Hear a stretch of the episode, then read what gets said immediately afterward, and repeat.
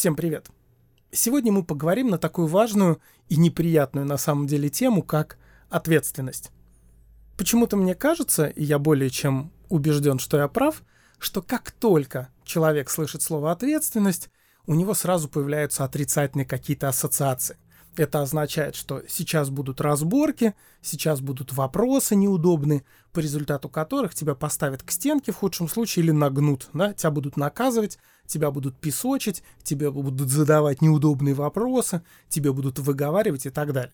Вот так у нас по умолчанию понимается ответственность. И это чудовищная ошибка. Собственно, смысл сегодняшнего подкаста будет в том, чтобы рассказать о том, как это обычно понимается у нас, неправильно, и предложить альтернативное понимание, которое способствует более здоровой, нормальной, сохранной жизни. Понимание по умолчанию ответственности очень простое. Как правило, в нашем обществе, если можно, я буду говорить только про русскоязычное общество, ответственность – это синоним слова «вина». Как только речь заходит об ответственности, это означает, что ищут виноватого, ищут того, кого будут наказывать. И это абсолютно неправильное и очень вредное понимание этого слова. Его используют очень часто, но используют очень неправильно. Чем же это плохо и почему его нельзя так понимать? Ведь все очень логично. Кто за это отвечает? Вы? Что у вас тут произошло? Какой ужас? Вы куда смотрели? Лишим вас премии. Проблема заключается в том, что такое понимание ответственности приводит к двум кардинальным последствиям. На самом деле это одно и то же, но давайте для простоты рассмотрим с разных сторон. Первое. В профессиональных отношениях это приводит к тому, что очень сильно искажается информация. Мы не можем получить те данные, которые надо бы получить, чтобы исправить ситуацию. На самом деле это бывает не только на работе, но на работе это наиболее очевидно.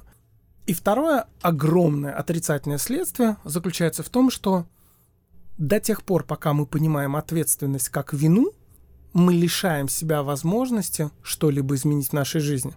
Это звучит довольно загадочно, но я сейчас приведу два разных примера из профессиональной сферы и из личной жизни для того, чтобы сделать это совершенно очевидным. Итак, приступим. Для начала чисто практический пример из профессиональной жизни. Когда мне было 22 года, я работал верстальщиком и выпускающим редактором в «Ведомостях. Нижегородский выпуск». У нас там было две своих полосы, мы собирали туда местную рекламу и публиковали местные новости. Это было очень приличное издание, поэтому за рекламу оно брало много.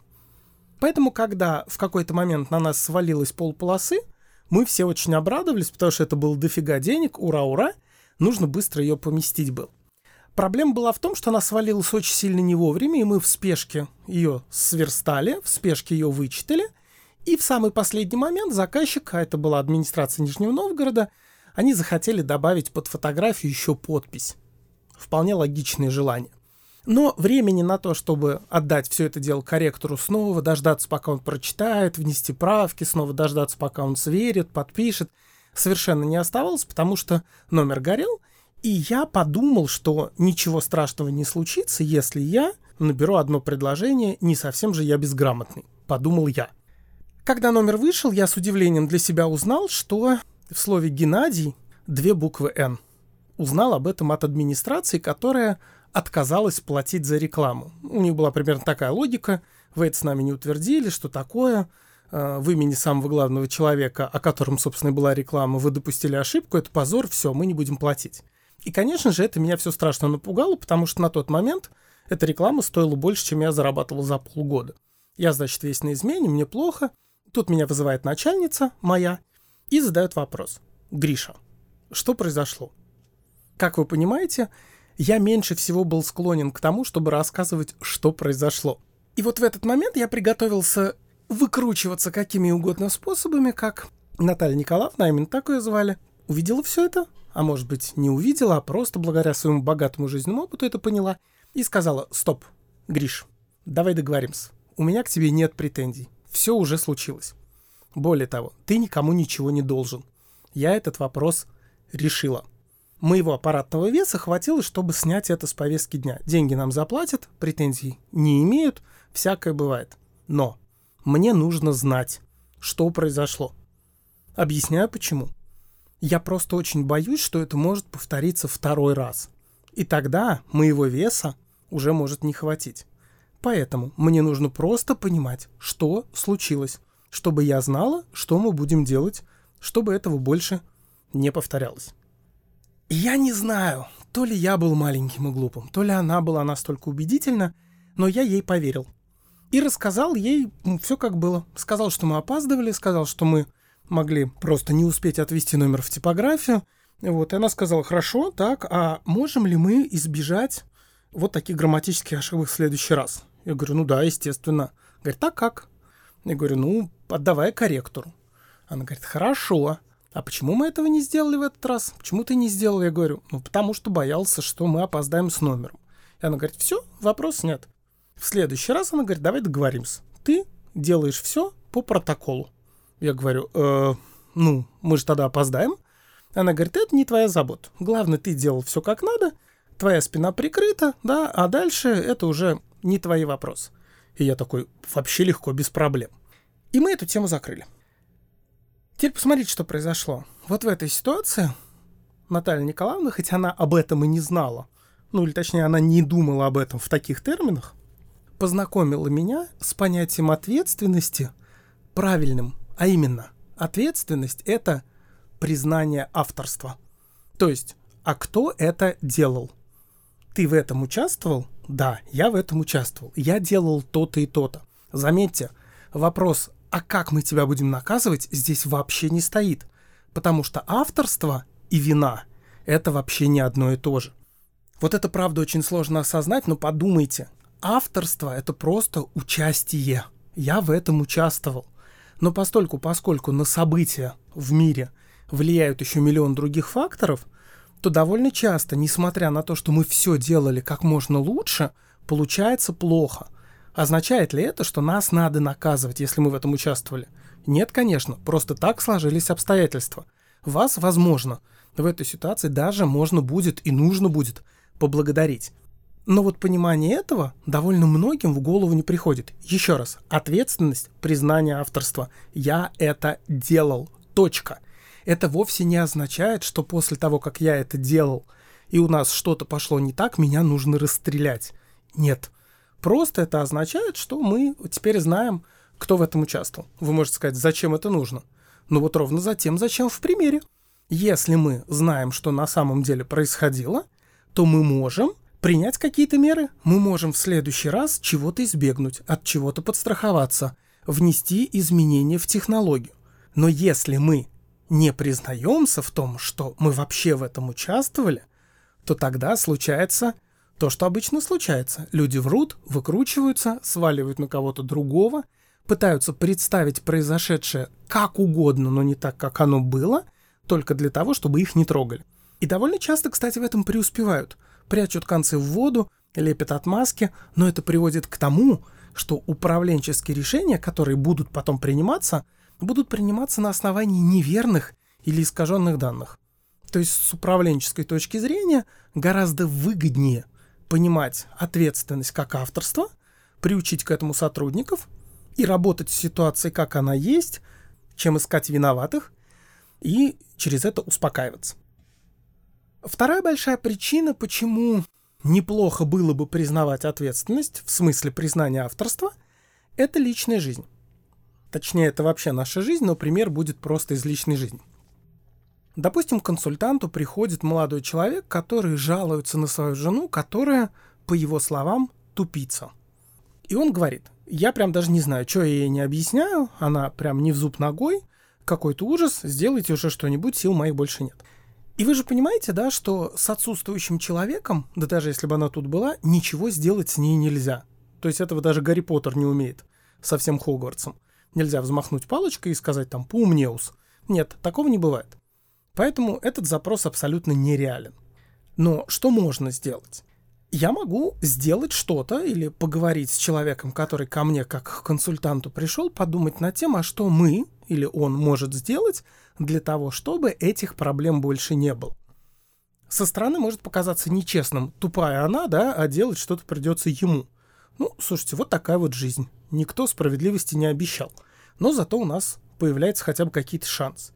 И вот довольно часто, если в этот момент спросить, скажите, а что вы можете сделать, человек пугается и говорит примерно следующее. А я тут при чем? Это все она, это она тупая. Я вообще ни при чем, я нормальный. Я сколько раз говорил, все. А чё, а, а вы ко мне? Не, вы, вы что, меня обвинить хотите? Чувствуете? Я спрашиваю, кто в этом участвует, а мне говорят, вы меня хотите обвинить, потому что весь опыт жизненный человека говорит ему, что как только спрашивают, а кто это у нас это делал, это означает, что скоро тебя будут как-то изощренно и неприятно иметь, без твоего запроса. Все это приводит к тому, что человек начинает отмазываться, говорить, что он ни при чем, и снова поливать грязью свою девушку или кого там, о ком идет речь. Это развитие событий на самом деле не способствует решению проблемы никак. А как бы это могло выглядеть, если бы человек понимал ответственность так, как надо, то есть как признание авторства? Он бы сказал, ну да, очевидно, что я ровно половину как бы вклада вношу. Она у меня, конечно, тупая, да, ну и вот я и стараюсь как могу объяснять. И вот глядите, если он говорит, да, это я к ней обращаюсь, да, это я ей даю какие-то инструкции, то тогда на вопрос, а что вы можете сделать, у него, ну, есть вполне нормальный ответ. Например, он может сказать, ну, она у меня туповатая, поэтому я могу два раза повторять. Или там, она у меня глуховатая, я могу говорить громче. Она у меня плохо запоминает, я могу ей напоминать или писать на бумажках. То есть, глядите, в тот момент, когда человек себе говорит «я в этом участвую», у него есть легитимные, законные, естественные основания для того, чтобы что-то сделать. А если он изначально занимает оборонительную позицию со словами «я», да я вообще тут ни при чем, меня тут вообще не было, это все она, она, она, то, понимаете, сам вопрос о том, а что я могу сделать, у него в голове, ну, просто не формируется, потому что «а я-то тут при чем, меня тут не было». Вот в чем заключается базовая проблема.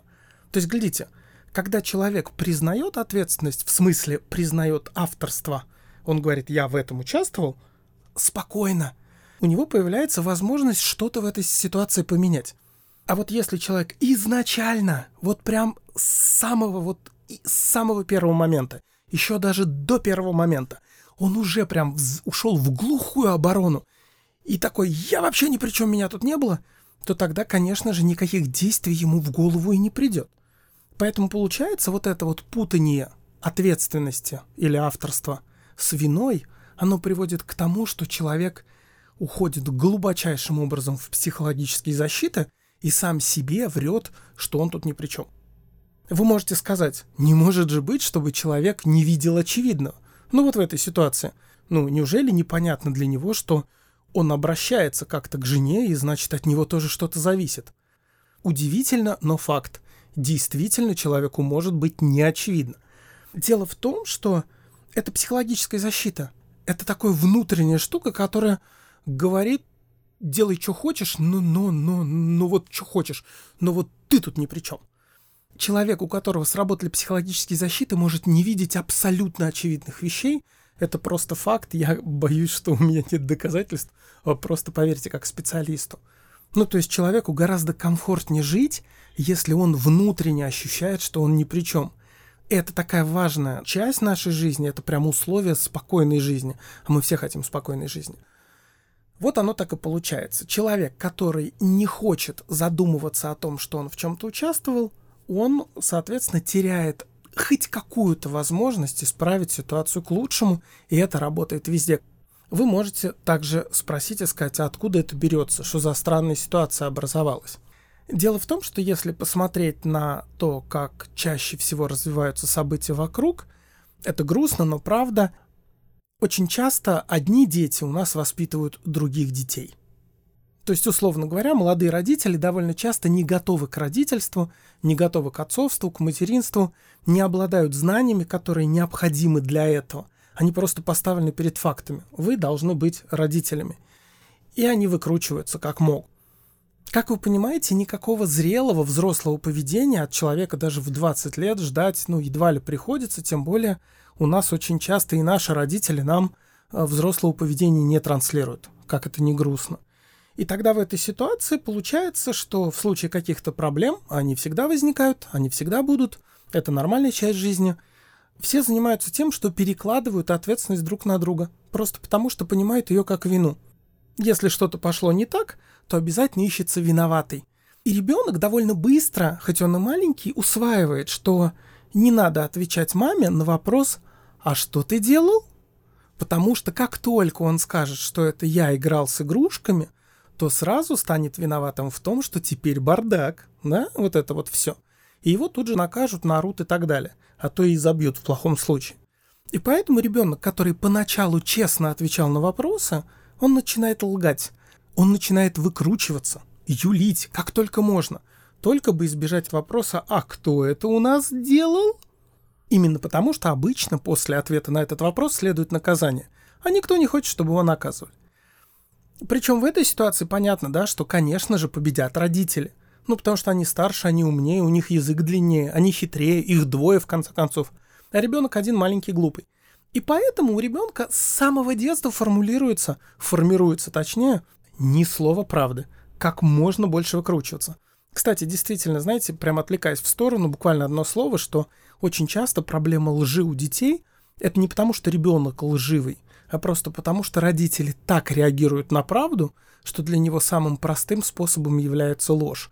Видимо, родители неадекватны в своей реакции на честное заявление ребенка. Так что проблема лжи у детей – это, как правило, проблема поведения родителей. Но это мы отвлеклись. Так вот, так как это все происходит с самого детства, с самого детства ребенок это запоминает, усваивает, это просто входит у него в привычку. Причем, заметьте, ведут себя таким образом и родители, и дети. То есть, по сути дела, они транслируют одну и ту же схему поведения. И когда человек вырастает, он даже иногда не задумывается над тем, что ответственность — это признание авторства. У него вина и ответственность — это абсолютно равнозначные понятия. И он, конечно же, действует исходя из этого. Вот почему так сложно с этим бороться. Может возникнуть вопрос, и что же нам теперь делать? Раз мы такими выросли, все, ну то есть выхода нет? Почему же? Есть. Наш с вами разговор – это первый шаг в направлении исправления ситуации. Как минимум задумайтесь над этим. Как минимум для себя самого хотя бы внутри задавайтесь вопросом, а что я могу в этой ситуации сделать? То есть просто себе скажите, я в этом тоже участвовал, от меня тоже что-то зависит. Понятно, что в рабочих ситуациях с этим надо быть осторожнее. Дело в том, что все это хорошо работает только когда обе стороны придерживаются одних и тех же взглядов. Если и ваш начальник, и вы одинаково понимаете ответственность.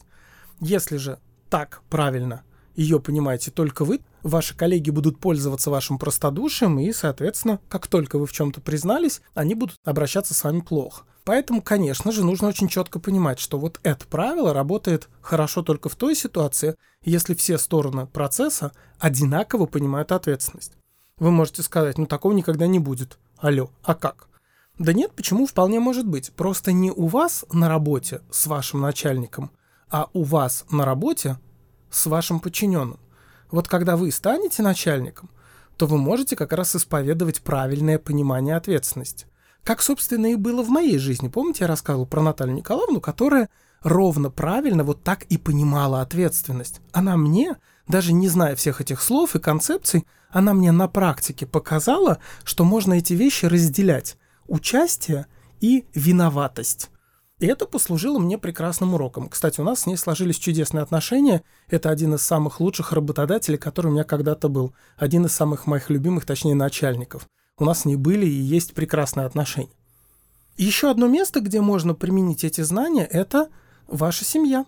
Ну, согласитесь, что довольно трудно договориться в компании большой, да, где вас окружает много людей, у всех разные взгляды. Но гораздо проще сочетаться браком с тем, кто исповедуют примерно ваши взгляды на жизнь и, соответственно, вложить их вашим детям.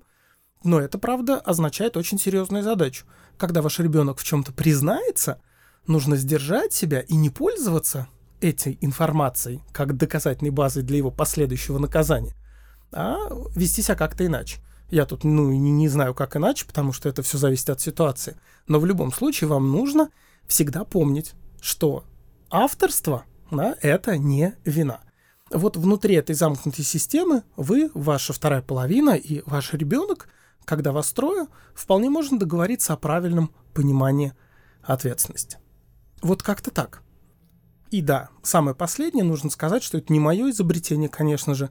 Такое понимание ответственности восходит к экзистенциальным психотерапевтам, например, Ирвингу Елому. Поэтому вот искать авторство нужно где-то там. Спасибо за внимание. Вы можете благодарить, задавать вопросы, не соглашаться или еще что-то. У меня в Телеграме собака GGNN 1221. С вами был Григорий Никонов, психолог, консультант, преподаватель. На этом все. До свидания.